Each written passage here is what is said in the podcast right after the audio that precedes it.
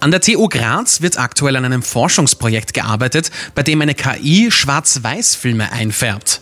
Bei uns ist Thomas Pock, Professor für Bildverarbeitung am Institut für maschinelles Sehen und Darstellen an der TU Graz. Können Sie uns kurz zusammenfassen, an was Sie für ein Projekt arbeiten? Ich arbeite an einem Projekt namens Recoloring und in diesem Projekt geht es darum, alte Schwarz-Weiß-Filme einzufärben. Wie kann die KI erkennen, welche Farbe wohin gehört? Es gibt verschiedene KIs, die wir verwenden. Eine KI wird verwendet, um Farbinformationen eines Farbbildes, das zum Beispiel ein Farbbild eines Originalschauplatzes sein kann, auf die Szene zu übertragen. Und mit dieser KI werden Bildstrukturen, zum Beispiel der Himmel, Bäume, Gebäude miteinander verglichen und so die Farbinformationen übertragen.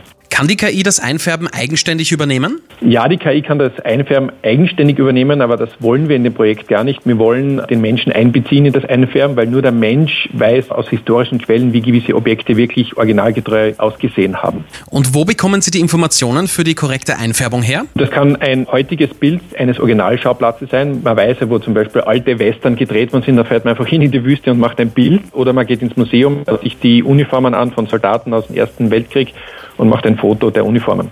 Was haben Sie weiterführend mit der Technologie noch vor? Das Produkt ist jetzt ganz neu. Also wir haben da mit der Firma HSA aus Graz zusammengearbeitet und die verkauft jetzt ihr Produkt. Und jetzt geht es eigentlich darum, dass die Leute sozusagen das Produkt benutzen und Filme einfärben. Also wir selbst färben ja keine Filme ein, sondern wir haben die Software entwickelt, mit denen Filme eingefärbt werden können.